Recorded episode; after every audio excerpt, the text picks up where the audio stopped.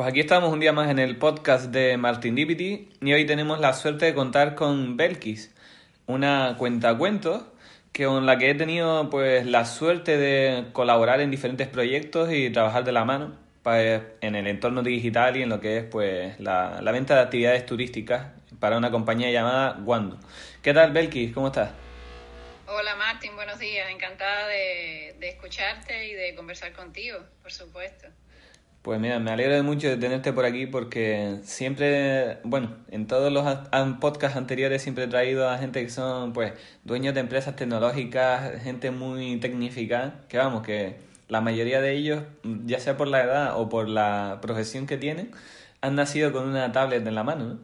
Y yo creo que el tuyo es el claro ejemplo de alguien que ha sabido adaptarse a la perfección a este nuevo, a este nuevo entorno digital que han nacido en los últimos 20 años a, a nivel de, de, la calle, ¿no? Sí, el, mío es un caso curioso. el mío es un caso de, yo siempre me llamo abuelita analógica, aunque no soy abuela todavía, pero como vengo, o sea, yo estudié en la escuela de periodismo, en la vieja escuela de periodismo cubana, de los años, finales de los años 80, me gradué en el 91, y claro, yo aprendí a escribir con la máquina alemana, aquella que pesaba mucho pues con esa aprendí mecanografía.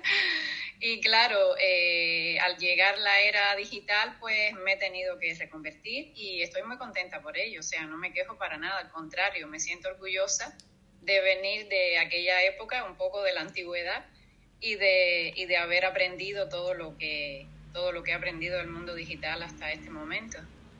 Belkis, tú tienes un proyecto personal, que es un libro que sacaste hace poco. Eh, cuéntanos un poquito de qué va y cómo, bueno, cómo los enfocaste para el público de hoy en día. Bueno, sí, eh, a mí realmente lo que me gusta es la escritura creativa, la literatura, en este caso, la ficción. Y bueno, pues eh, desde niña siempre escribía, escribía pequeños poemas, pequeñas historias, siempre me estaba inventando historias en mi cabeza y luego empecé a ponerlas en el papel. Y bueno, eh, yo nací en Cuba eh, hace ya casi 52 años y de Cuba emigré a Islandia. Y de Islandia, mi segunda tierra, vine aquí a Gran Canaria. Con lo cual, pues esta experiencia vital me apetecía mucho contarla, eh, sobre todo a niños y jóvenes, porque quizás el adulto más viajero, más metido en las redes y tal, puede enterarse un poquito más de las realidades de esos países o de esas islas, pero los jóvenes no. Entonces una editora amiga, Sandra Franco, del sello editorial Alarga la Vida, me propuso contar estas historias. Y, reuní esas historias en un libro que se llama El sueño de Amalia, que se publicó en noviembre del año pasado y bueno, del cual estoy muy contenta. Qué bueno.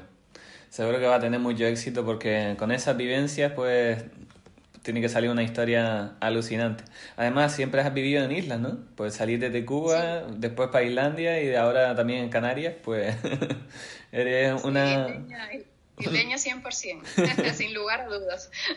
y que lo digas. Belkis, aparte de, de, esa parte que es tu parte analógica y donde oye, pues has cumplido esa, esa gran meta que es escribir un libro, que está dentro de lo que cualquier humano tiene que cumplir, ¿no? Según lo que dicen de planta un árbol, tener un hijo y escribir un libro, ¿no?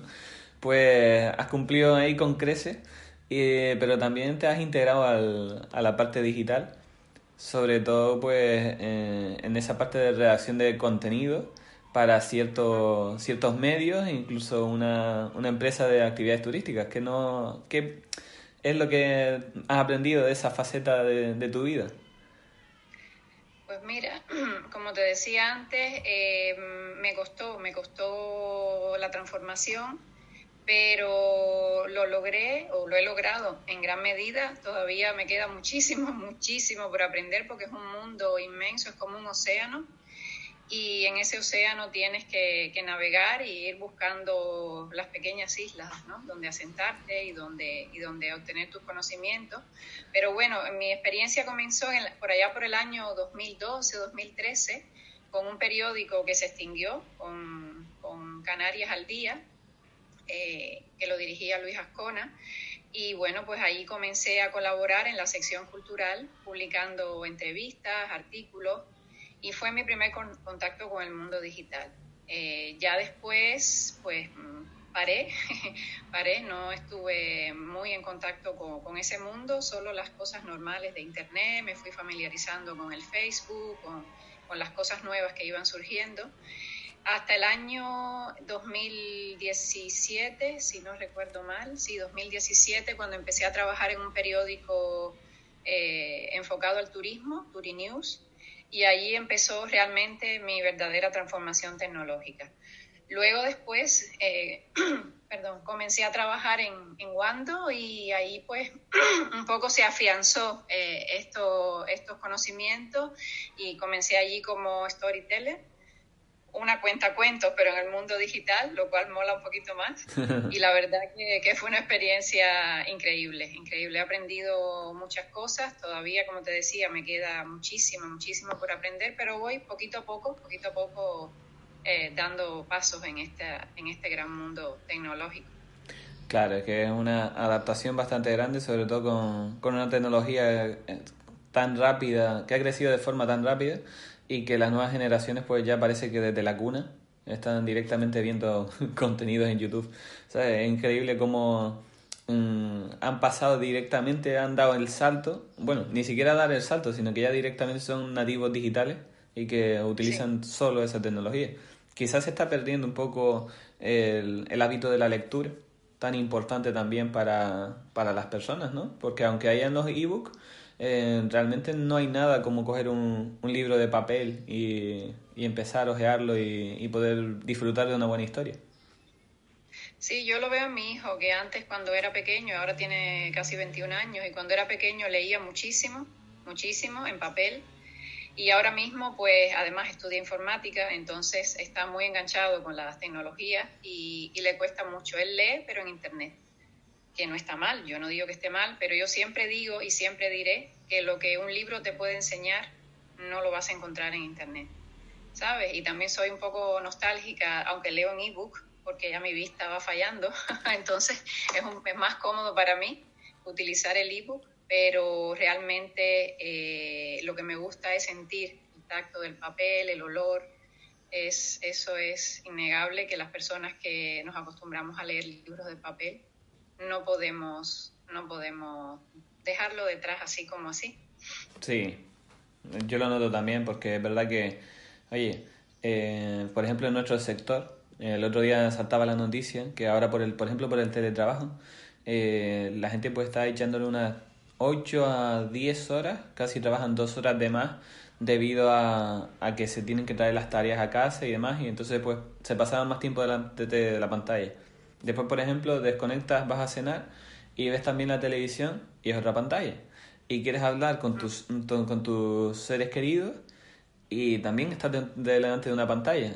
Yo sé que me he hecho un poco de piedra sobre mi propio tejado porque yo defiendo la tecnología a más no poder porque es verdad que, lo que los avances que nos ha dado la tecnología los ha dado pocas cosas en este mundo, pero sí es cierto que... Eh, vamos a ver, eh, hace falta también eso, descansar la vista, tener otros medios de los cuales nutrirnos, porque mm, aparte de que todo está con un enfoque eh, un poco distorsionado en la red, ¿sabes? Porque siempre hay... Mm, depende de quién lo publique, se mira de, de X manera.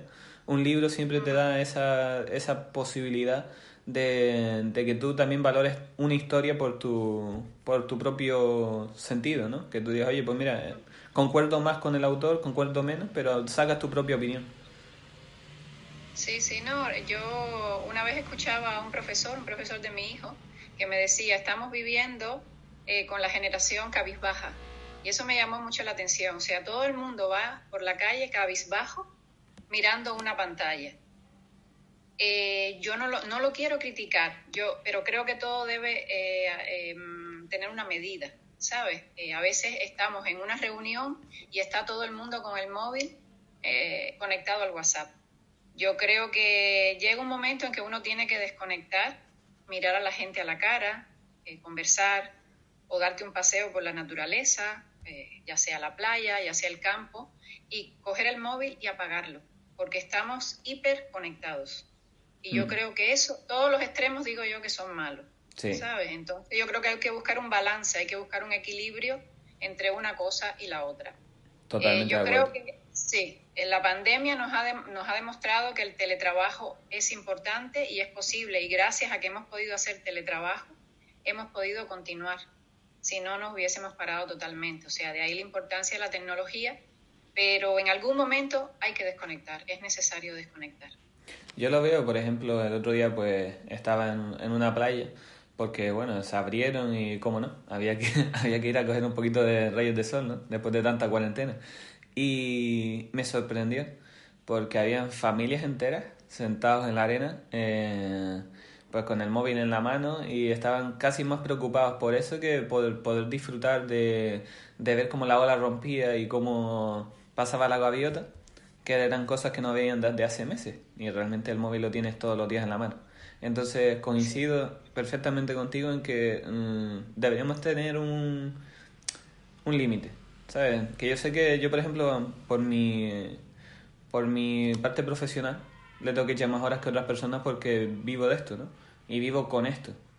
Entonces, mm, es normal que le dedique 10, 12 horas porque es lo que hay, es lo que me toca. Pero cuando ves cualquier persona que eh, busca más ese entretenimiento digital que su propia vida real, eh, a veces pienso que si lo hacen hasta por evadirse, ¿sabes? Es una cosa un poco...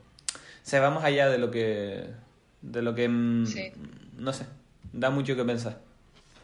Sí, sí, sí. No, de hecho, yo realmente no, o sea, al contrario, tengo, eh, puedo solo alabar que la tecnología, la tecnología haya llegado hasta donde ha llegado y sigue avanzando. Mm. Porque yo mm, nací en Cuba y al principio cuando yo emigré eh, era difícil conectarse con los seres queridos. Eh, mi madre me escribía cartas cartas, de las cartas antiguas, a puño y letra, que se demoraban hasta dos meses en llegar. O sea, yo me tenía que enterar de las noticias familiares eh, a través de una carta que demoraba todo ese tiempo en cruzar el Atlántico. Entonces, eh, también, bueno, había llamadas telefónicas, lógicamente, pero eran demasiado caras. Entonces, se podía llamar quizá una o máximo dos, dos veces al mes. Ahora pues la tecnología también ha llegado a países como Cuba y tenemos el WhatsApp, con lo cual podemos comunicarnos casi todos los días y sobre todo en estas circunstancias tremendas de la pandemia, pues he podido tener noticias frescas de mi familia prácticamente cada día, mm. con lo cual estoy muy contenta, muy feliz con los avances tecnológicos, siempre eh, usados en su justa medida, ¿no? Ese es el doble rasero que aporta la tecnología a la sociedad, ¿no? Por, una, por un lado nos atrapa y por otro lado nos da toda la libertad. Es verdad que también, oye, a nivel de formación, eh, por ejemplo, puedes aprender cualquier cosa. Hoy en día, cuántos miles de tutoriales hay en YouTube, que si tienes un poquito de paciencia y ganas de, de coger conocimiento, también los puedes pillar de ahí. O lo que tú dices. Yo, por ejemplo, también tengo mi familia a bastantes kilómetros de, de donde vivo y no veas lo que se agradece una videollamada para estar 10 minutitos conectados y, y, poder vernos. Ahí te entiendo, te entiendo perfectamente. Y, y está claro que es como todo tiene su parte buena y su, y su parte mala, ¿no? Hombre, gracias a las videollamadas hemos, hemos sobrevivido al confinamiento. Yo Porque imagínate, sin poder vernos, aunque sea a través de una pantalla táctil, hubiera sido muy complicado llevarlo, muy complicado. Es que a mí no se me pasa por la cabeza la idea de que, bueno, se llega a caer internet, se llega a caer internet o se llega a ir la luz durante los días de confinamiento y no sé lo que hubiera pasado con la gente, ¿sabes? De hecho hubo algunos fallos, a veces estaba tan sobrecargada la red que, que yo creo que se caía por momentos y era que estaba todo el mundo enchufado prácticamente a las mismas horas. Sí, es, bueno, es que España de por sí hay un dato que sacó el, creo que era el INE, eh, que decía que nosotros teníamos el, un pico de internet, pero el más alto de Europa. O sea, que tenía, ya lo tenemos casi en nuestra cultura, que esa búsqueda de entretenimiento y demás, pues la hacemos todo por, por esa vía más que por otro lado. Porque claro, después uno se, uno se para a pensar y resulta que, claro, por ejemplo, eh, Netflix está en Internet, HBO eh, está en Internet, todas las plataformas grandes donde la gente tiene entretenimiento, pues están por la misma vía. Entonces, claro, mm, realmente todo lo buscamos por ahí.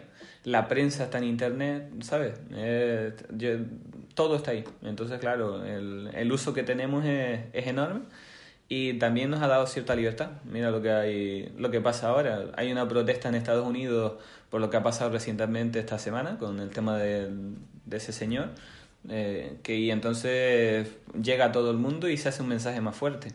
Tiene muchos pros. La verdad es que ayuda mucho. Sí, sí, no, y sobre todo el papel de las redes sociales a mí me parece importantísimo, independientemente del papel de la prensa digital en estos casos, eh, las redes sociales a veces se han denunciado cosas tremendas que ha corrido como la pólvora por las redes sociales y ha llegado a oídos de quien tiene que llegar y se han podido resolver problemas importantes porque la gente ha hecho mucha presión. Mm. El tema del maltrato animal, el tema de violencia de género, muchas otras mm, cuestiones que, de gravedad, de, de importancia para la sociedad que han podido tener un cauce, por decirlo de alguna manera, y, se ha canalizado a través de, las redes sociales, lo cual es realmente impresionante, saber el poder que tienen para bien y para mal a veces, ¿no? Desgraciadamente todo tiene sus pros y sus contras, como todo en la vida, mm. pero en este caso, pues la verdad que es de destacar eh, el bien que hacen. Qué importante también los valores en el ser humano y bueno, mira, casi sin quererlo, esto era uno de los puntos también que, que queríamos comentar sobre ello. ¿no? Ahora mismo eh, tienes un proyecto actual en una, una revista, me has comentado, que también es, bueno, mm, señala mucho esos valores y, y, los defiende. ¿De qué va ese, ese proyecto, Becky?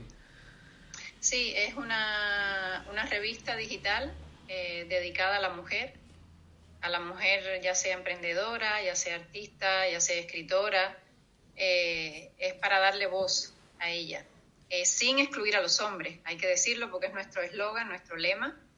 Eh, la revista ahora mismo pues está dirigida por mi compañera Leyanes Llane, que también es una periodista cubana, y tenemos, hemos incorporado a una, a una compañera canaria que se llama Yaisa Mederos, que se está encargando del tema del community manager y bueno, estamos intentando llevar adelante este proyecto que se llama LIB Actual. LIB porque son, o sea, un día nos reunimos, mi compañera y yo, estábamos sin trabajo y decidimos que queríamos llevar adelante un proyecto con algo que no, que no estuviera muy visto, que no estuviera muy tratado, aunque sí está tratado el tema de la mujer, de la violencia, del feminismo, mm. pero eh, este tipo de publicaciones, pues como la nuestra, no es muy, no es muy común entonces nos interesaba, sin ir a los extremos de nada, sin, sin debates eh, encarnizados ni nada de esto, pues tratar simplemente eh, temáticas relacionadas con la mujer. Y bueno, pues ahí estamos luchando por, por sacarla adelante y con, mucha, con muchas ganas y con mucha ilusión. Qué bueno. ¿Cómo se llama? Bueno, la, la página web en sí, mm, ¿cómo se...? Se llama el, el and B Actual.com. Vale. L, B, ant, en, inglés. Sí, la persona.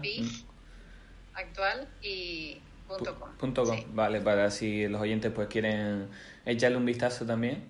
Que, bueno, yo he visto parte de los contenidos y está bastante bien. Sobre todo eso, cómo le, le dan voz a esas mujeres pues emprendedoras o con proyectos que de otra manera pues mm, no llegaríamos, no llegaríamos tanto a conocerlo, pero gracias a ese medio pues también tiene su difusión y, y también es una gran labor. La verdad que es para estar orgulloso.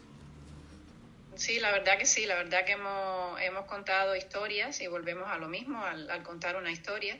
Hemos contado historias de mujeres incluso que, que no viven en las islas, que están del otro lado del Atlántico, gente que hace, que tiene proyectos increíbles, que tiene cosas importantes e interesantes mm, que contar y mm, le hemos puesto voz a través de nuestra, de nuestra revista, ya sea mujeres ceramistas, mujeres cantantes, eh, mujeres eh, que pintan, eh, que hacen muñecas de trapo, o sea, mm. personas que tienen, que tienen historias de vida también dignas de ser contadas porque son un ejemplo para los demás. Total. Y bueno, pues ahí están, ahí están en nuestras páginas. Qué importante que, que se sepa todo ello, Porque fíjate que, por ejemplo, en el sector de la tecnología, el 60 al 80% de los, de los trabajadores suelen ser hombres, ¿sabes? En las empresas. Los grupos de, de mujeres también son pequeñitos a lo largo de la historia también siempre ha pasado lo mismo, que mm, eso, pues el experimento de no sé qué, gracias a Maran Curie y gracias a esos ejemplos de, de ella, que ellas también pueden salir y ser el, las principales, ¿sabes? Que mm, fueron esas luchadoras que llegaron a dar ese paso para decir, oye, que estamos aquí y lo importante que es para que después eh, el resto de personas que vienen detrás cojan ese ejemplo y también lleguen a, a, tener la misma importancia como la podemos tener todos, ¿sabes? Esa igualdad por la que hay que luchar y, y seguir creciendo adelante.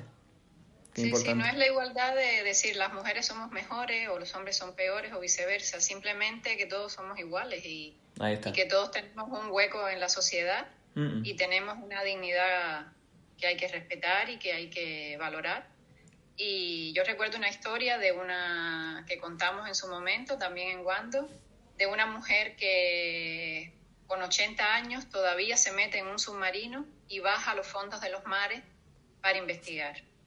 Esa mujer fue pionera en su momento eh, en el buceo, en la investigación, es una científica norteamericana, Silvia Earle, creo que se llama, si no, no, me falla la memoria. Y la verdad que es un ejemplo, era algo que teníamos que contar porque la primera presidenta del mundo fue, eh, eh, fue en Islandia, o sea, la, eligieron en Islandia. Y son cosas interesantes, cosas que, que, vale la pena que la gente conozca, porque no, realmente no se conocen. Historias así a veces se quedan un poco apartadas. Siempre estamos con el titular de la política o de otro, o de la economía, pero estas pequeñas historias, que son grandes historias en realidad, yo creo que tienen que ser contadas y la gente las tiene que conocer porque son un ejemplo para, para la humanidad. Yo pienso siempre en esas personas que están iniciando su proyecto de vida y que dicen, oye, yo como mujer, pues puedo llegar a... Y tienen también sus referentes, ¿no? Qué importante es poder tener un ejemplo de una Angela Merkel, de, un, de una persona, ¿sabes?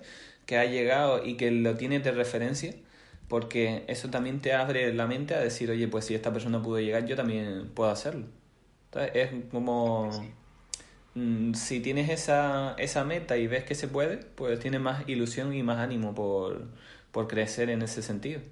Y pasa mucho eso en las carreras técnicas, pasa en la parte de informática, pasa en diferentes puntos. El otro día también eso lo, lo he hablado con, con gente que tiene cargos, bueno, el otro día mismo con una de las responsables de, de Business Insider, eh, que es una, una, una compañía que se dedica al tema de la información tecnológica de alto nivel.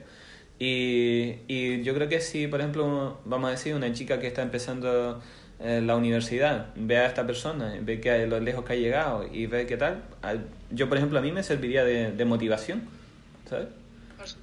Porque yo, por ejemplo, veo, tienes tus referentes, ves a Steve Jobs, ves a Bill Gates, ves tal, y dices, oye, estos son hombres que han llegado lo más lejos. Sé que nunca llegaré ni a una millonésima parte de esa gente, pero oye, mmm, que tú dices, oye, me sirve como un, un referente y una, una idea de a dónde me gustaría llegar y alcanzar, ¿no?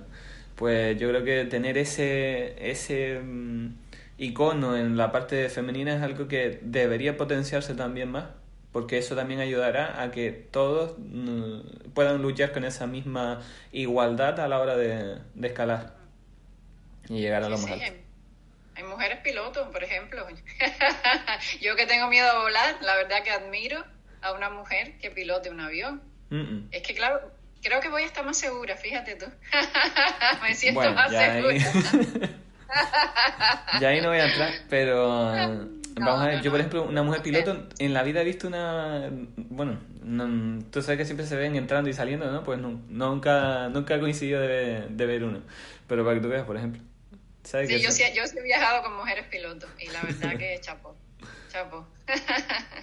sí, no, la verdad es que esa profesión, vamos, hay que tener, hay que ser, bueno, mm, un crack para poder despegar ese cacharro con tantas personas dentro y, y aterrizarlo y que la responsabilidad que tienes encima de saber todo lo que todo lo que llevas ahí, ¿no? Hombre, igual pasa con una mujer que conduzca un autobús. Lo mismo. ¿Sabes? Yo creo que es la misma responsabilidad. Llevas pasajeros, llevas gente a tu cargo y, uh-uh. y yo creo que hay que hacerlo bien y con responsabilidad y ya está, ¿sabes? Qué bueno. Pues Belki, eh, no te voy a quitar mucho tiempo más porque sé que también estarás liada con la revista y con todos los proyectos que tienes que sacar adelante. Te agradezco mucho que hoy hayas estado por aquí, sobre todo que nos hayas dedicado este ratito para poder también conocer el punto de vista desde la, desde la escritura y desde ese, esa parte de contar historias que nos, nos puede también hacer crecer a nivel cultural a los que te escuchamos hablar, porque la verdad es que tu historia es fantástica. Y eso, muchas gracias por, por estar por aquí hoy. Muchísimas gracias a ti, Martín. Ha sido un placer compartir este ratito contigo. Ya sabes que seremos siempre compañeros, que te aprecio muchísimo y, y, valoro muchísimo el trabajo que estás haciendo porque tú también tienes un proyecto personal que sacar adelante y lo estás haciendo con mucha dignidad. Y, y eso lo admiro muchísimo. Gracias. Gracias a ti, Belki. Un abrazo.